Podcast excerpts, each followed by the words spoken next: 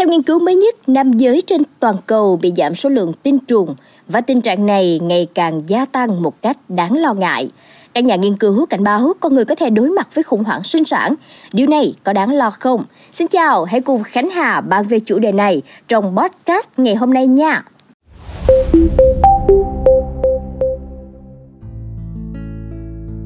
Một nghiên cứu mới được công bố trên tạp chí Human Reproductive Update cho thấy trên toàn cầu, mật độ tinh trùng trung bình ở nam giới đã giảm từ 101,2 triệu trên 1 ml xuống còn 49 triệu trên 1 ml trong khoảng thời gian từ năm 1973 đến năm 2018.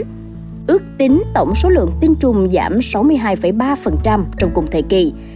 Nghiên cứu của nhóm này vào năm 2017 cho thấy mật độ tinh trùng đã giảm hơn 50% trong 40 năm qua ở châu Âu, Bắc Mỹ và Úc. Thời điểm này thiếu dữ liệu về các khu vực khác trên thế giới. Nghiên cứu mới nhất bao gồm dữ liệu từ hơn 53.000 nam giới được thu thập từ 223 nghiên cứu tại 53 quốc gia, khiến nó trở thành phân tích tổng hợp lớn nhất từng được thực hiện về chủ đề này. Ngoài các khu vực đã nghiên cứu ở châu Âu, Bắc Mỹ và Úc, đợt nghiên cứu mới này thu thập dữ liệu ở Trung và Nam Mỹ, châu Phi và châu Á. Tốc độ suy giảm tinh trùng dường như đang tăng lên. Xem xét dữ liệu được thu thập ở tất cả các châu lục kể từ năm 1972, các nhà nghiên cứu nhận thấy mật độ tinh trùng giảm 1,16% mỗi năm. Tuy nhiên khi họ chỉ xem xét dữ liệu được thu thập từ năm 2000, mức giảm là 2,64% mỗi năm. Giáo sư Haggai Levini, tác giả chủ trì nhóm nghiên cứu từ Đại học The Hebrew University of Jerusalem, cảnh báo đây là một dấu hiệu bất thường cho thấy có điều gì đó không ổn với thế giới và chúng ta cần phải làm gì đó. Đó là một cuộc khủng hoảng mà chúng ta cần giải quyết tốt hơn ngay bây giờ trước khi nó có thể đạt đến điểm bùng phát và không thể đảo ngược được nữa. Các nghiên cứu trước đây cho rằng khả năng sinh sản ở nam giới bị tổn hại nếu nồng độ tinh trùng giảm xuống dưới khoảng 40 triệu trên 1 ml Giáo sư Alan Pacey, chuyên về nam học tại Đại học Sheffield, Anh, người không tham gia vào nghiên cứu đã ca ngợi phân tích này. Nhưng ông cũng cho biết là ông vẫn còn băn khoăn đó là việc đếm tinh trùng, ngay cả với kỹ thuật đo huyết cầu, một quy trình trong phòng thí nghiệm theo tiêu chuẩn vàng, thực sự khó khăn.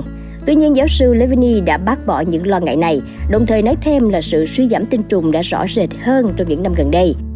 Một giả thuyết cho rằng các hóa chất gây rối loạn nội tiết hoặc các yếu tố môi trường khác có thể đóng một vai trò nào đó tác động lên thai nhi trong bụng mẹ. Theo bác sĩ Đinh Hữu Việt, trưởng khoa Nam học Bệnh viện Nam học và Hiếm muộn Hà Nội, tình trạng suy tinh trùng ở nam giới có thể kể đến một số nguyên nhân như là do căng thẳng, stress do áp lực cuộc sống và công việc, sử dụng chất kích thích, thừa cân béo phì, Hiện nay cuộc sống có nhiều áp lực, mặc dù stress không làm cho người ta vô sinh, nhưng stress có thể gây trở ngại cho quá trình thụ thai. Lý do là bởi stress tác động đến vùng não, hypothalamus, vùng này điều khiển thân nhiệt, đói, khát, cảm xúc và các hóc môn ảnh hưởng tới quá trình sinh sản, làm giảm hóc môn tình dục testosterone ở nam. Bác sĩ Việt thông tin thêm là với nam giới hút thuốc, bia rượu nhiều sẽ giảm sức đề kháng và sức khỏe cơ thể, gây ảnh hưởng bất thường tới số lượng, chất lượng tinh trùng. Tinh trùng dễ bị dị dạng, thoái hóa làm giảm khả năng sinh con. Bác sĩ Việt cũng khuyến cáo nam giới cần chú ý tới chế độ ăn uống, sử dụng các thực phẩm lành mạnh như là trái cây và rau quả, bởi vì đó là những nguồn thực phẩm giàu chất chống oxy hóa có thể giúp sản sinh tinh trùng khỏe mạnh. Nên dành 15 đến 30 phút mỗi ngày cho tập luyện thể thao, nghỉ ngơi và thư giãn đặc biệt là không sống buông thả, không dùng các chất kích thích, rượu bia, thuốc lá, giữ gìn lối sống tình dục lành mạnh để tránh những hậu quả không đáng có.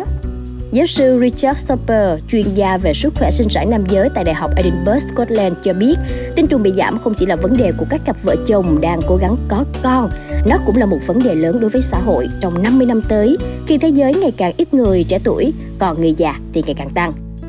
Cảm ơn bạn đã lắng nghe số podcast này. Đừng quên theo dõi để tiếp tục đồng hành cùng podcast Báo Tuổi Trẻ trong những tập phát sóng lần sau. Xin chào tạm biệt và hẹn gặp lại!